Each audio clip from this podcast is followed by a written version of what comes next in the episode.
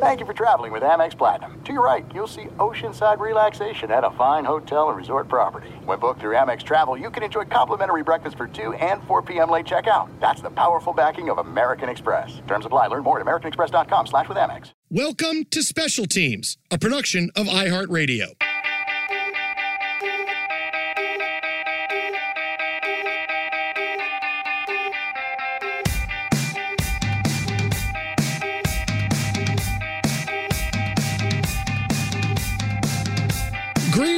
Welcome inside Special Teams, a podcast where we spotlight some of the great single-season teams in sports history, also some of the not great ones that we all remember. I'm Jason Smith. I'm Mike Harmon. Our show is on Fox Sports Radio, heard Monday through Friday, 7 p.m. to 11 p.m. Pacific time, 10 p.m. to 2 a.m. on the East Coast. And we love doing this show for you. So far in the run, we have spotlighted big teams that have won the Super Bowl, teams that have fallen short, NBA teams that have won it all. And now we get back to an NFL team that really announced the rebirth of their franchise, and that is the 1996 Green Bay Packers. This is a team that saw Brett Favre go from, hey, he's a lot of fun, to be a cultural icon. It saw its share of controversy. It saw its share of highs and lows.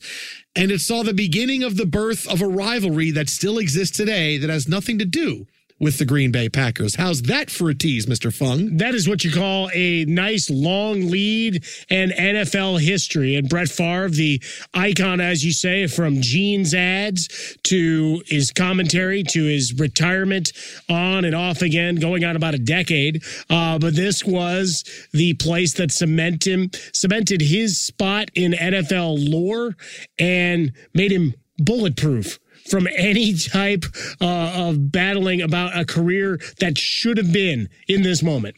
In 1996, Brett Favre was 27 years old. He wasn't the grizzled, gray hair, wearing Wrangler jeans guy that we've known him for later on in his career. He was the gunslinger, the guy that liked to throw the ball up and down the field. And the Packers were coming off of a loss to the Cowboys in the NFC Championship game in 1995, 38-27. The Packers entered this season as one of the prohibitive favorites to win the Super Bowl. And this season, they were dominant in every facet of the game. They finished number one in total points, number one in total offense, number one ranked in total defense, number one ranked in special teams. When you finish number one ranked in all of those categories, you should win the Super Bowl. Seems like you have to finish the job, right? And I'm sure as we go through all our sports, as we chronicle these teams, good, bad, and ugly. There's a few that had some league leaders that failed miserably. But here, they were the first to be first in offense and defense since the 72 Dolphins. We're talking lofty company in terms of what they are able to accomplish. And week in, week out, just the heroics of Brett Favre and that offense and Reggie White getting that defense up and ready to play.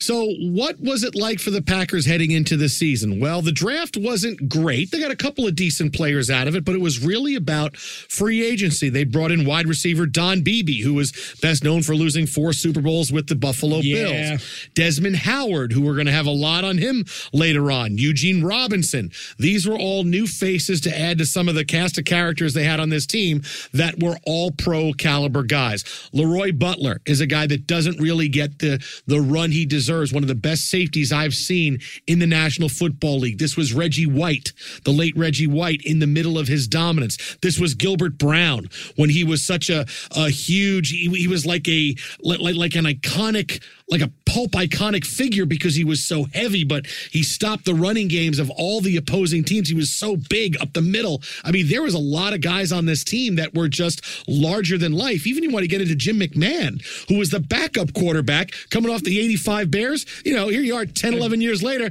Guess what, guys? Get another Super Bowl ring. Still hanging around and still there and never looked quite right in a Packers uniform. No, never did. If you're from Chicago, like yours truly, that's still the trading cards and images of him in a Packers uni with the visor on still leave you a little bit confused.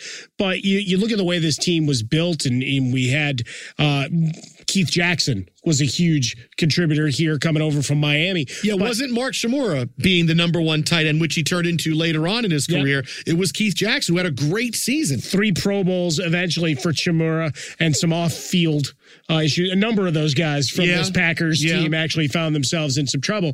But you go into the season, and of your starters, right, the guys that are listed at the top of the depth chart, which included Chmura, you had 9 guys that were homegrown. 9 guys that were Packer guys outside of, obviously, Brett Favre coming over from Atlanta.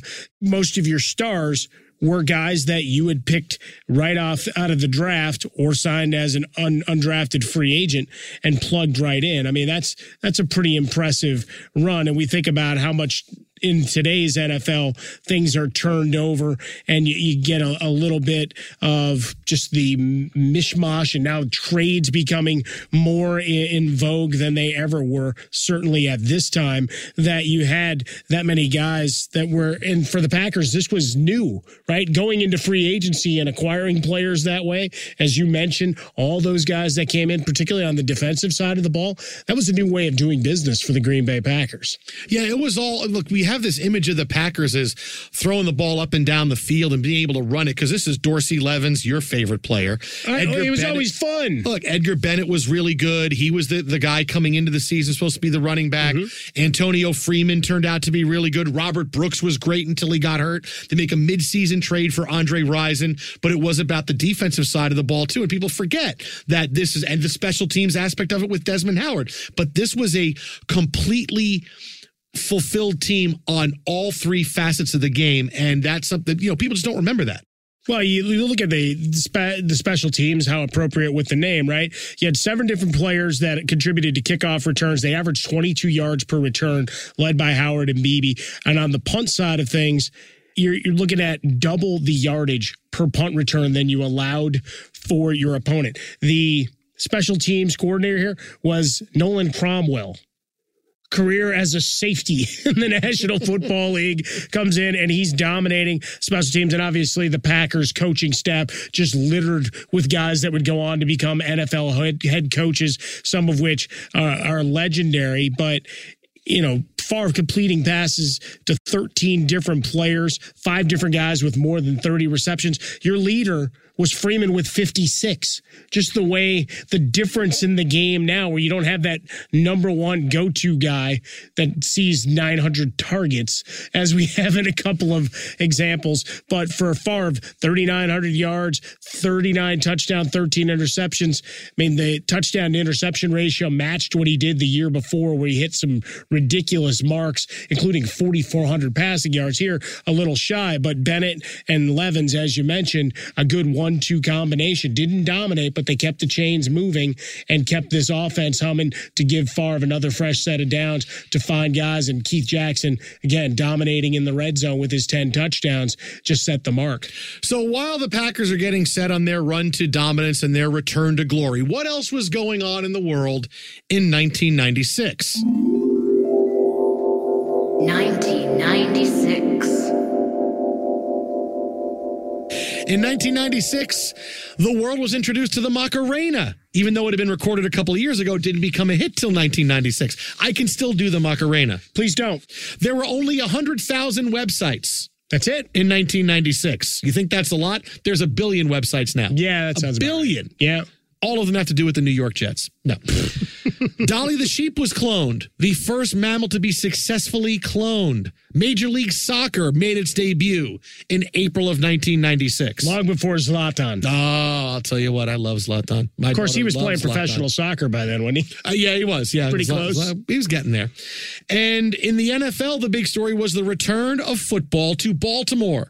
As the Browns had left, packed up, we're leaving, and now they become the Baltimore Ravens. Yeah, I mean, late in there, I mean, when we're talking about the fun of pop culture, I mean, our favorite movie, Sling Blade, got released. How much you want for them French fried potatoes?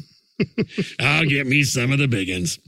So that's what it looked like in 1996 as the Green Bay Packers began their run to immortality. Coming up next, it didn't start all that great for the Packers because Brett Favre kind of had a big toe stub in the offseason. We'll get to that as the Special Teams podcast continues.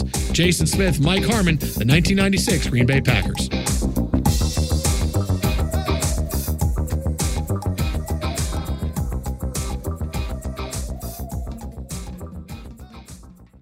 There's no distance too far for the perfect trip. Hi, checking in for... Or the perfect table. Hey, where are you? Coming! And when you get access to Resi Priority Notify with your Amex Platinum card... Hey, this looks amazing. I'm so glad you made it. And travel benefits at fine hotels and resorts booked through Amex Travel. It's worth the trip. That's the powerful backing of American Express. Terms apply. Learn more at americanexpress.com/withAmex.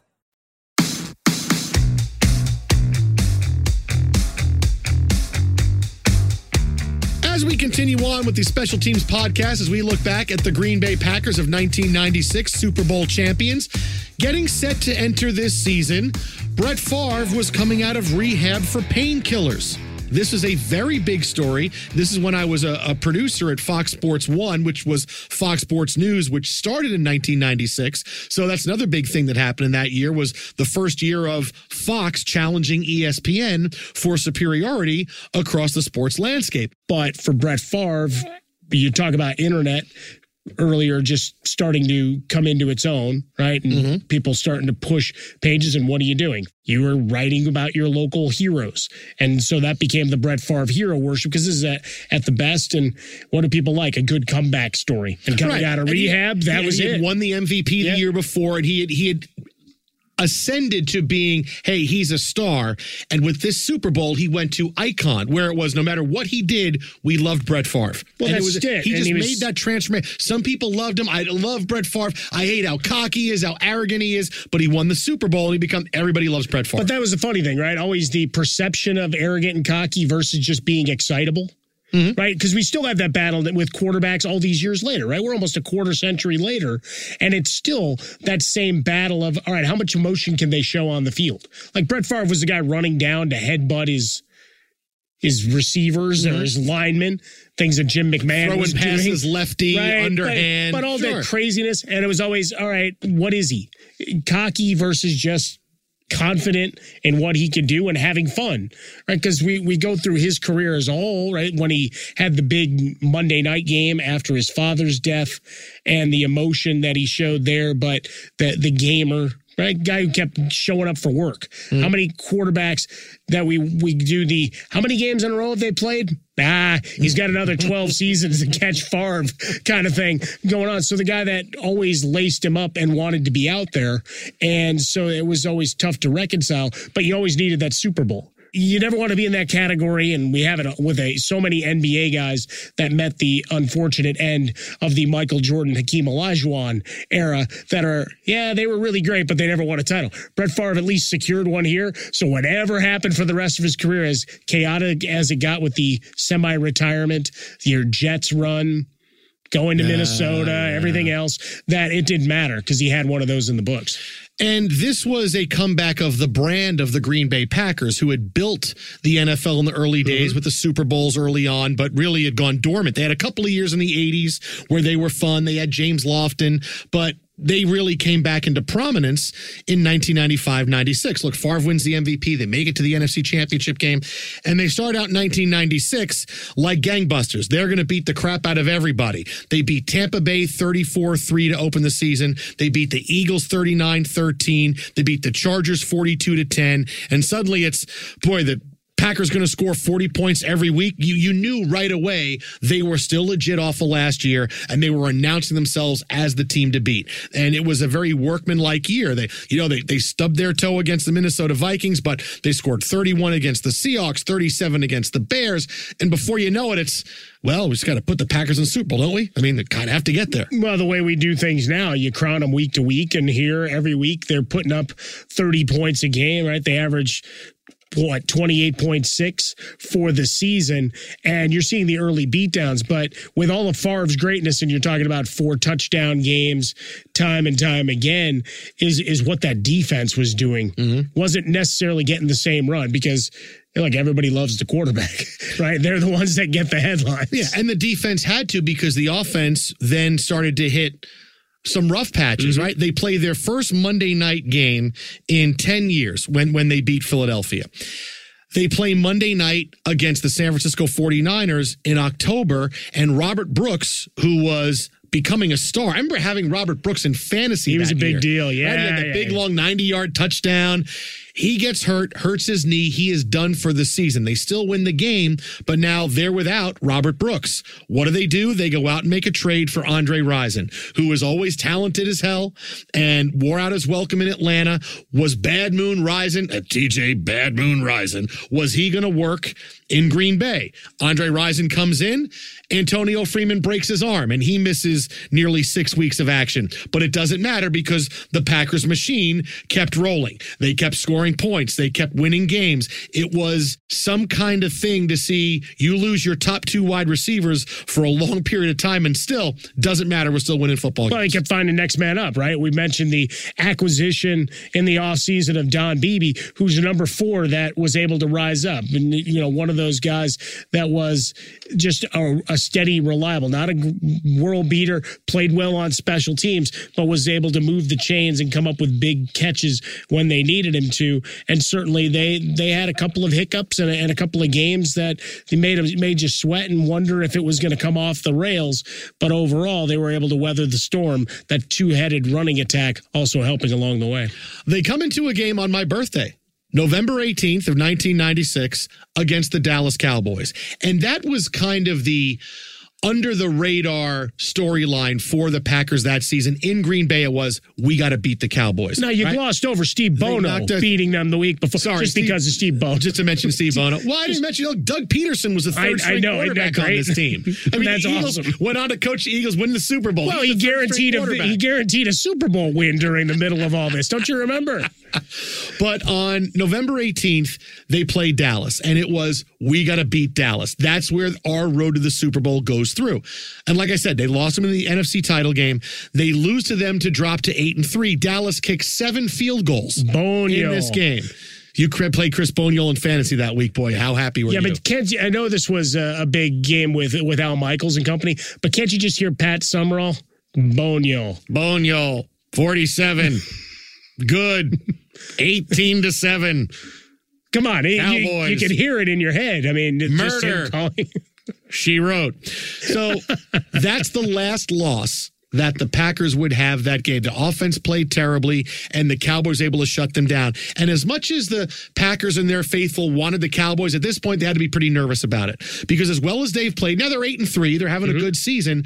They can't beat the Cowboys. They lost to them. Now they got everything this year. Yes, you can say we have guys injured, a couple of wide receivers hurt. We're trying to figure things out. But they have to be near back of their heads is, can we really beat the Cowboys? Well, because this was a game, again, all field goals.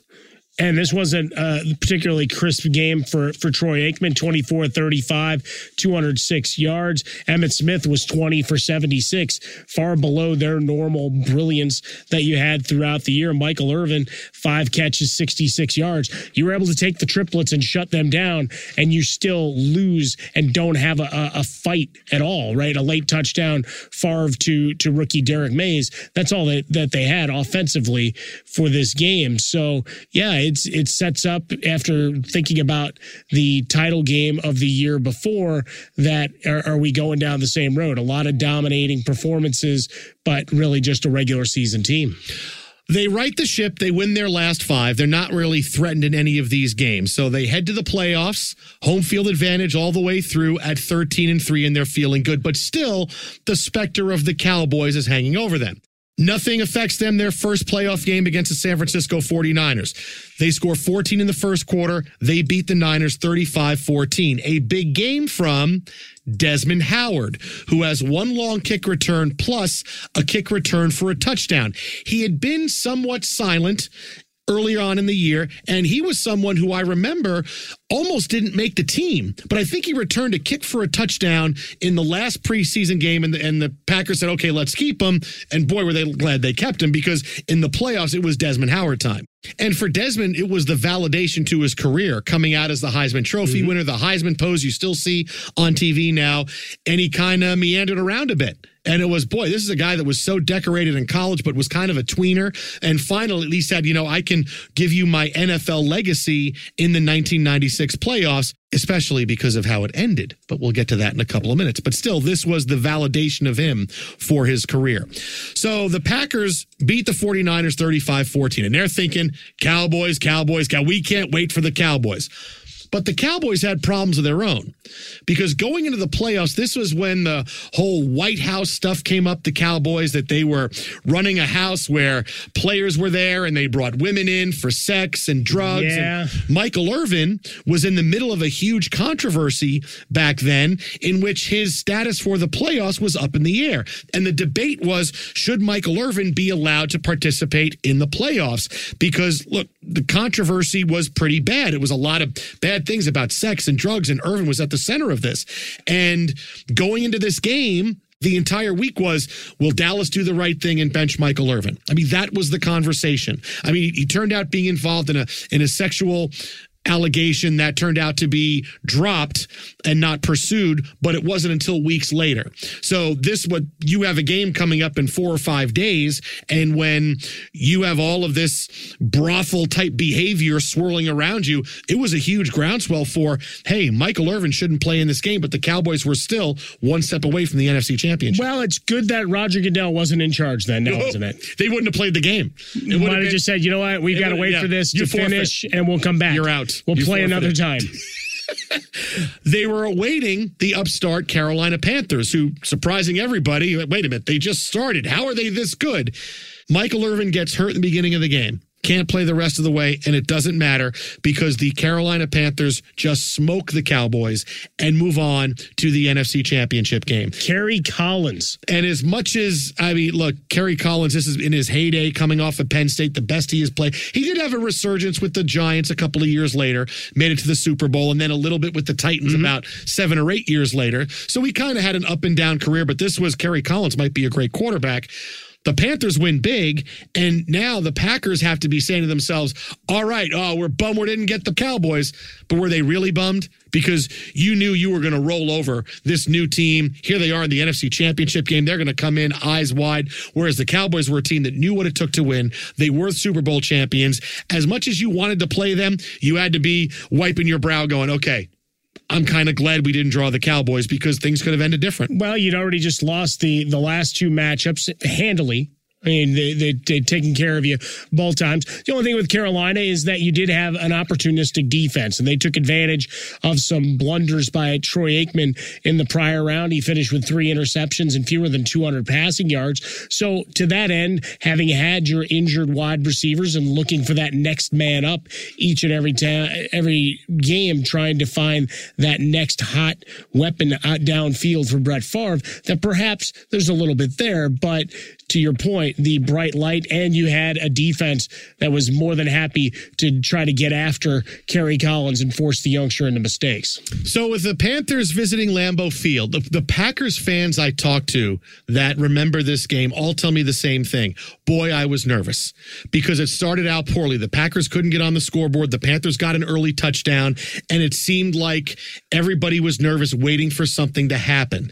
And Favre throws a touchdown to Dorsey Levens, and that's when the Packers kind of go on a roll. They take the lead at halftime. They outscore the Panthers in the second half 13-3, and it really isn't close. It's more of a machine-like victory for the Packers, and they're where we expect them to be in the Super Bowl. We're awaiting them is Bill Parcells and the Patriots. Yeah, when you look at the way that game flowed second half, Freeman gets the touchdown to put them ahead, and then Chris Jackie, Packers Hall of Famer. We'll talk more about him a little bit later. I had him on my fantasy team, too. Yeah, well, it's a great name. We'll talk about him a little bit more, but Edgar Bennett, the run game takes over, and they just kind of grind it out, take advantage of the fact that you had a reliable kicker and cruise to a 30-13 win. And then on the other side, you've got Drew Bledsoe, ready to roll it up. So this was what was awaiting in New Orleans for Super Bowl 31. Coming up next as we continue on the Special Teams podcast, the game that was and the experience that was New Orleans from a guy who was there for the entire time, only somewhat sober. I was going to say, you remember all this? Someone write it on your arm? I was told some of this. I was told some of it. The oral history of a trip to New Orleans with Jason Smith. It's like the oral history of the zombie war, except it's now about the Green Bay Packers and the Super Bowl in 1997. That's coming up next right here as the Special Teams podcast rolls on.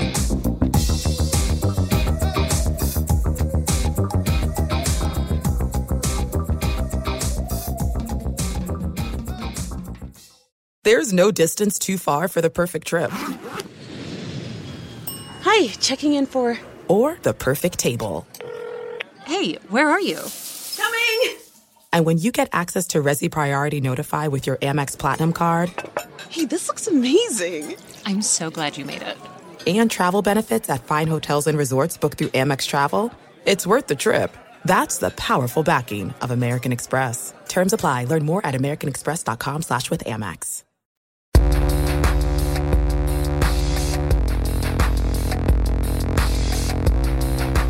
The week that was Super Bowl 31. I remember it very well. First Super Bowl I worked and attended as I was a producer for Fox Sports News, which is now Fox Sports 1. This is a big deal because this was Fox's first Super Bowl. It was, right? This was a big watershed moment. Welcome to the club. You know, people have always had the memory of the NFL being on Fox, but when the NFL went to Fox in the mid-'90s, it was, well, wait a minute, Fox? They're married always, with children? Yeah, it was ABC, NBC, CBS, and they would always circle around who else would get it, which two would get it, who would get left out. And then Fox comes in with a bid, and it's like, whoa, Fox? Really? The Simpsons? Simpsons, Fox? Married with Children, and raunchy teen comedies.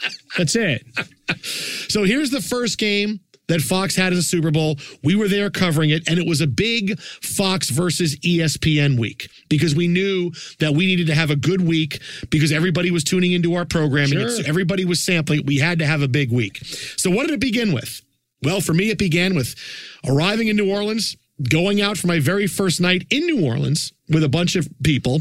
Uh-oh. And we go to a bar, and the waitress comes up to me and says, hey, honey, what'd you like to have for a drink? And I was like, oh, I love your accent. And I said, well, what do you have on tap? I'm going to have a course. He goes, honey, y'all in New Orleans, you got to have a hurricane. I said, okay, hurricane. Uh-oh. So I order a hurricane. Worst drink in the world. If we could sound an alarm here, this is where it goes off the rails. All this rum, it's terrible, but it's a huge drink. And I go, oh, this is so bad. I can't wait to finish this and get a beer. I can't wait. And so I'm sitting for like sweet 20 minutes. Yeah. And it's, I'm like, oh, this is just the worst. Oh, my God. So we're sitting there talking, and my friends are going, you really don't like it? I go, no. I go, oh, let me taste. Yeah, it's bad. It's bad. So I'm finishing. I'm waiting. I'm going, oh, my God, finally I finish it. And I flagged the waitress down. She comes over and says, what y'all going to have? And I said, I'll have another one of these. It was just in that moment. Hey, yeah, I'll have another one. You tried to pick up on this woman while you're at it? No. I mean, like, good God. It's like, this is the greatest thing ever. I'm going to have a hurricane. You told me I needed to have a hurricane. The next day, they had an outing to Brett Favre's home, which is in Kill, Mississippi. They had a big bus going to Brett Favre's home. So in the meeting, we were going to go. I said, well, we got to go to Brett Favre's house. And our executive producer says, no, blank that. We do our own stories. Right? Like, let ESPN go and do that. We'll do our own stories. I said, what do you want me to do? And he says, I want you to go meet the Chicken Man. And I said, well, what do you mean? He goes, he's really famous down here. He's a big voodoo priest. You got to go see the Chicken Man. I'm like, okay. So we go to meet the Chicken Man. We get to his house, and he's got all kinds of alligator heads all around his house. Did he sing Friends on the Other Side? Was this the beginning of Dr. Facilier? He was a little bit. He had a big walking stick, and he had a big long beard, and he would, he had all these different, things he showed us, all these little statues and everything. I go, you got one for Brett Favre, you got one for this, and we brought little dolls of Favre and Bledsoe, and he getting out your starting lineup dolls. Yeah, it was just insane. I'm here at the Chicken Man's house. So we get him to do a couple of things, and we bring it back, and that's the story we run. ESPN runs, hey, here's Brett Favre's home in Kill, Mississippi, and his dad, Irv Favre, and all this. We're running, hey, we went to see the Chicken Man in New Orleans. And I got to say, it was pretty fun. So much more flavor. I mean, you love the story of Favre, his background, and his family, whatever. Now you can do that on... on any one of the number of nationally televised games. I told you the executive producer was really happy. Oh, you got the chicken man in. Yeah, okay, that's great. Good. I like that. And he says to me, all right, that was a really good feature. I said, all right, what do you want me to do now? He says, well, we'll figure stuff out, but we're going to go back and forth and do some different things. I said, all right, fine. I said, I completely get it. He goes, go do a feature on Bourbon Street. I said, what? He goes, whatever you see. So whatever I see, whatever you see on Bourbon Street, take a camera, go. We'll do a whole big flavor of New Orleans. We'll pixelate whatever we need to pixelate. First thing I see is women on top of this balcony on Bourbon Street. And there's a guy down, like, I guess good-looking dude. I don't really remember. And he's standing there and he's calling up going, come on, throw me some beads, because every people will do anything for beads. I mean, it's anything for just like $2 beads. And the woman go, take your pants off. And the guy takes his pants off. Not just his pants, but his underwear, too. So he's standing there, naked from the waist down. Women go, okay, you earned it. And they throw him some beads. He puts them on. Happiest guy in the world. For like everybody's got a price. Like $2 beads. It was a celebrity for the moment. Okay, I felt like I was walking into the cantina in Star Wars. What did you do for a follow-up? Well, I found out it was open container, so I went and got a beer, and I'm walking down the street going, I'm just drinking a beer. It's like I'm at a big block party. Yeah, it was a new world, right? Bourbon Street was amazing. Then I ran into a guy who was dressed like a superhero, except he had a vacuum cleaner on his, like some kind of backpack where there was a vacuum cleaner, and he held the tube like it was his weapon, and he kept telling me, he says, your eyes bleed from the inside. And he turned on his vacuum and he pointed it at me. And I turned to the camera guy and I go, you're getting this right? Because this is my evidence if something happens to me. Like, I don't know what's going to come out of this vacuum now. And he's telling me I bleed from the inside of my eyes. It was, but you know. Either that or he was going to suck away your clothes and suddenly you're naked as a jaybird like the other guy. Maybe it was a long play to get you that way. I mean, so that was Bourbon Street. That's the next level. I mean, we've all got a tale or two. This is Bourbon Street, obviously pre-Hurricane Katrina, where it was debauchery and alcohol and anything goes. Right? I mean, it was the Star Wars scene from the cantina. I don't like you either. I'm Dr. Evazan. Well, and you've got the karaoke bars. Yeah. You've got people playing music on the street. I mean, it's just a whole other world. And well, I'm glad you experienced between the chicken man and vacuum cleaner superhero. Guy was insane. Two stories for a lifetime. The big story we were going to get after, I said, okay, what's the next story? And they go, Sean Jones, defensive lineman for the Packers, is going to retire on our air after the Super Bowl. I was like, what? He's going to retire on our air after the Super Bowl. We got to make sure we get there, get the cameras. We're a few minutes after, and he's going to retire. We're like, oh, wow, that's going to be a huge get. This is really big. And as the week was going on, we could tell we were doing good things. We were doing things that you weren't going to get on ESPN, because that was kind of like the Fox attitude. You know, we all flew out on a Fox plane, which I was stunned at. I thought we're all going to fly out on different flights, commercial flights. No, we all flew out on the Fox charter. You know, all the Fox people flew out together. And we felt that we were doing something really big. Yeah. So leading up to the game now, the day of the game comes and the Packers are the favorites over the Patriots, but it's Bill Parcells.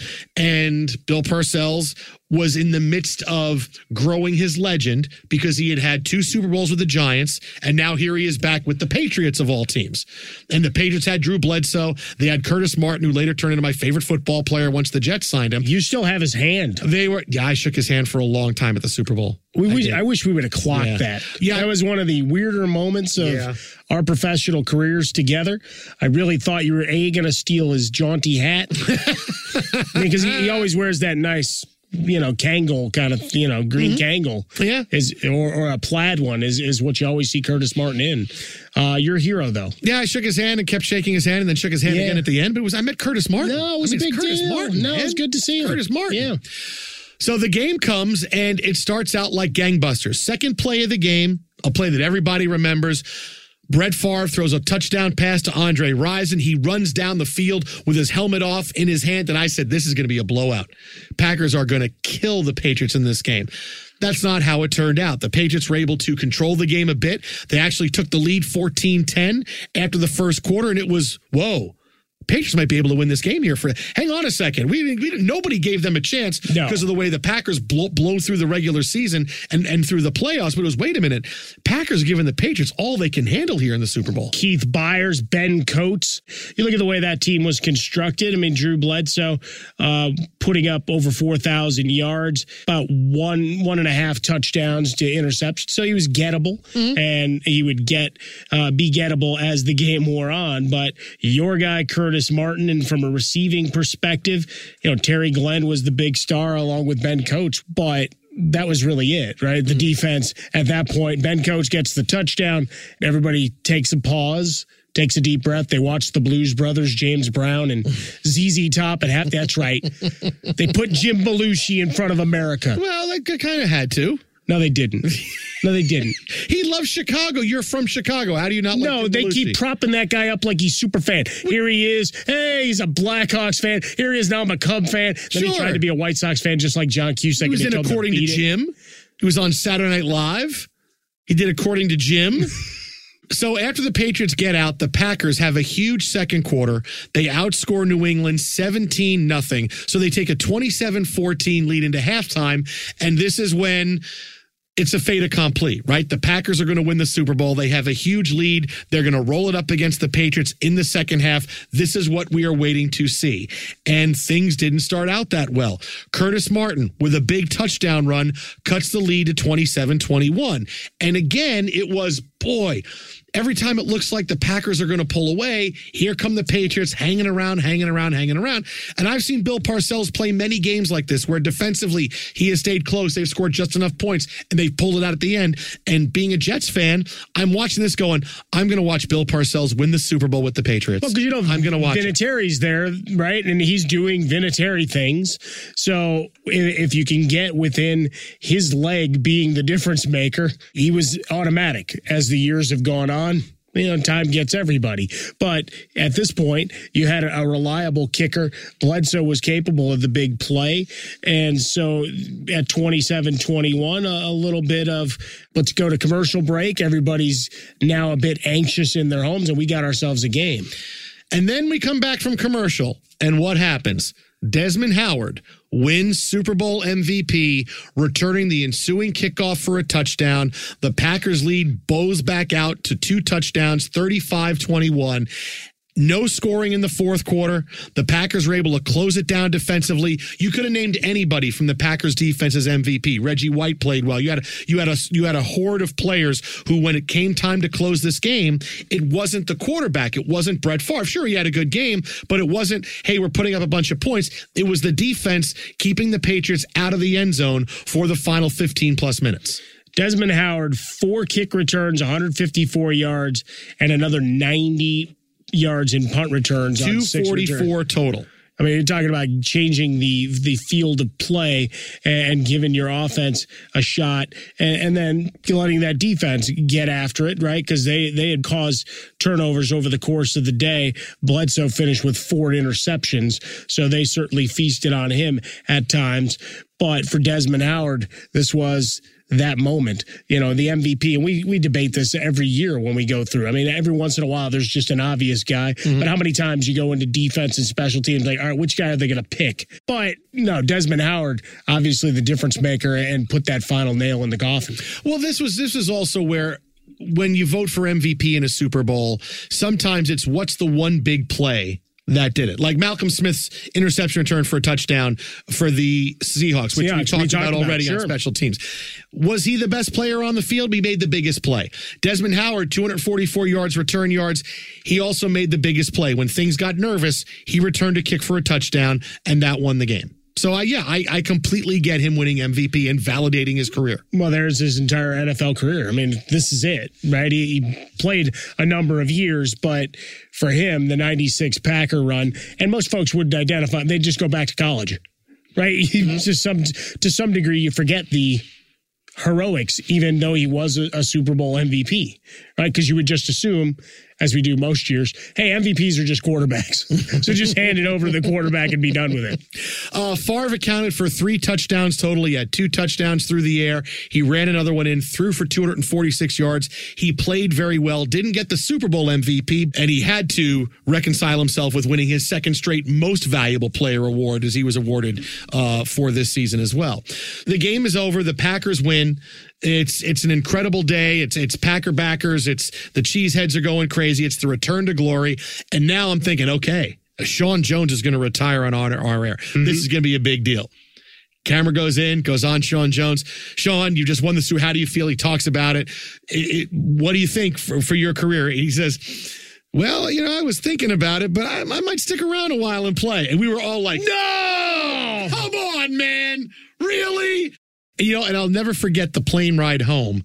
We're all going back, and it's like a plane ride back for a team after they won a championship, because everybody knew that we had killed it. Mm-hmm. And Fox had kind of announced themselves as, we're here to stay. Not only do we have Fox TV, but we have Fox Sports News now, which had a really big week. And David Hill, who had run Fox for a long time, is able to talk to the plane, because, you know, it's a chartered plane. It was my only time I ever flew on a chartered plane, I think. And he starts telling us all the numbers that have come in for the Super Bowl and the X-Files, which came on after the Super Bowl. Sure, yeah. We were like, yeah.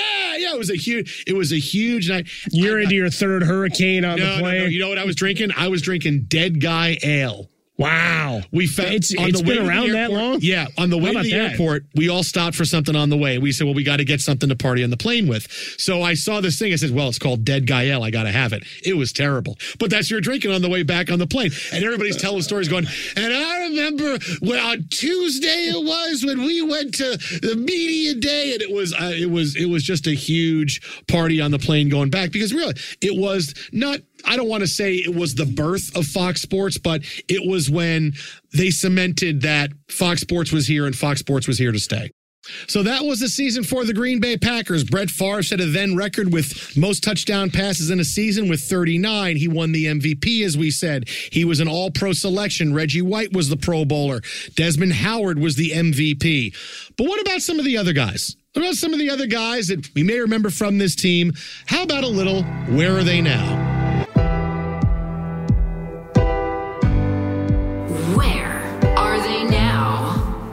Where do we want to start? You want to start with something really outlandish? Surprise me. All right, how about first off, we go to Robert Brooks, record label owner, wide receivers coach, and a minister in Phoenix. That's a lot. That's a busy dude. He's a busy dude. Yeah. Travis Jervey, just because I want to get Travis Jervey in on the mix. Yes. All right, so first off, go back to his playing career, because this is a nice little anecdote, is that at one point he and a teammate co-owned a lion named Nala.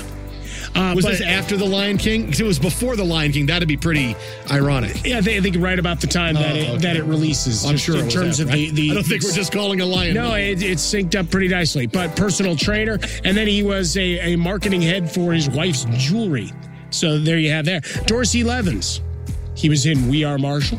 He was a prominent role in Medea on the Run. So master thespian, going all the way back to his playing career when he appeared on Arliss. In 1998, so some credits wanted to be in front of a camera. So from Bob Wall to Tyler Perry. How about Edgar Bennett? I felt bad for Edgar Bennett, because he was the guy, and then Dorsey Levens came in and really was the guy that year, and Edgar Bennett went back, okay, he's a fullback and a running back, he's both, and Edgar Bennett, I thought he was going to have a bigger end of the career than he did. Well, as of 2019, the wide receivers coach for the Oakland Raiders had to deal with Antonio Brown for a couple of weeks as you go through it. I'm done. It's either him or me. And Gilbert Brown, we talked about him a little bit earlier. He was a coach in a number of spots, including the Lingerie League. He's worked with business partners to get bully-proofing curriculum into schools of how to deal with being kinder on the playground and around the hallways. Pretty good. Always nice when a big guy can tell you to be kinder. All right, I got 2 more for you. One, Adam Timmerman, one of the guards. He works for a John Deere dealer, so selling you your heavy industrial material. I think a lot of offensive linemen work for John Deere. That kind of works. I would say there's a ton of them. And then we mentioned Chris Jackie, the kicker for the Packers, now in the Packers Hall of Fame. Had a career in finance, but started up a player alumni resources. So he's kind of like the gatekeeper to where if you want to book any of these Packer legends for an event, come out for a golf tournament or an autograph signing, you got to go through you go through his organization. Huh. And they do a lot of charitable work, but also provide opportunities and education for guys after their playing careers to make sure they get the resources they need and some financial opportunities as well. Hey, Chris, I have a golf tournament that I'd like to book. So, yeah, I can play. No, I don't want you. I want other play. Wait, don't hang up on me. You think he does that? You think he says, well, if it's a guy, I have to play, or if some things, I just have to do it? Well, I think he might want to take some of that on himself. Obviously, he's going to get his cut as the director, but if he gets to take the whole appearance fee as well, isn't that a win? So there's our look back at the year that was for the 1996 Green Bay Packers Super Bowl champions, and if NFL Films would do another update on it, it would certainly be a return to glory for the Packers. I'm Jason Smith. I'm Mike Harmon. Our show Monday through Friday on Fox Sports Radio, 7 p.m. to 11 p.m. Pacific, 10 p.m. to 2 a.m. on the East Coast.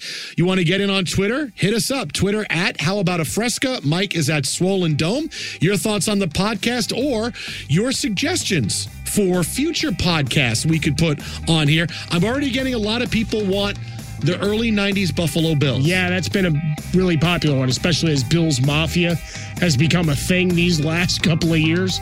I might throw you through a table as part of the podcast. We'll do a video component. We'll see you next time in the Special Teams Podcast.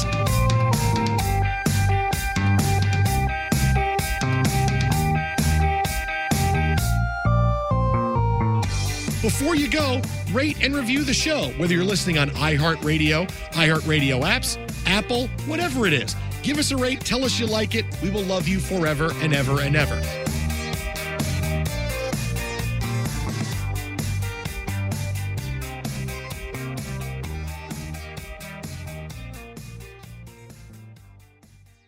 Special Teams is a production of iHeartRadio. For more podcasts from iHeartRadio, visit the iHeartRadio app, Apple Podcasts, or wherever you listen to your favorite shows.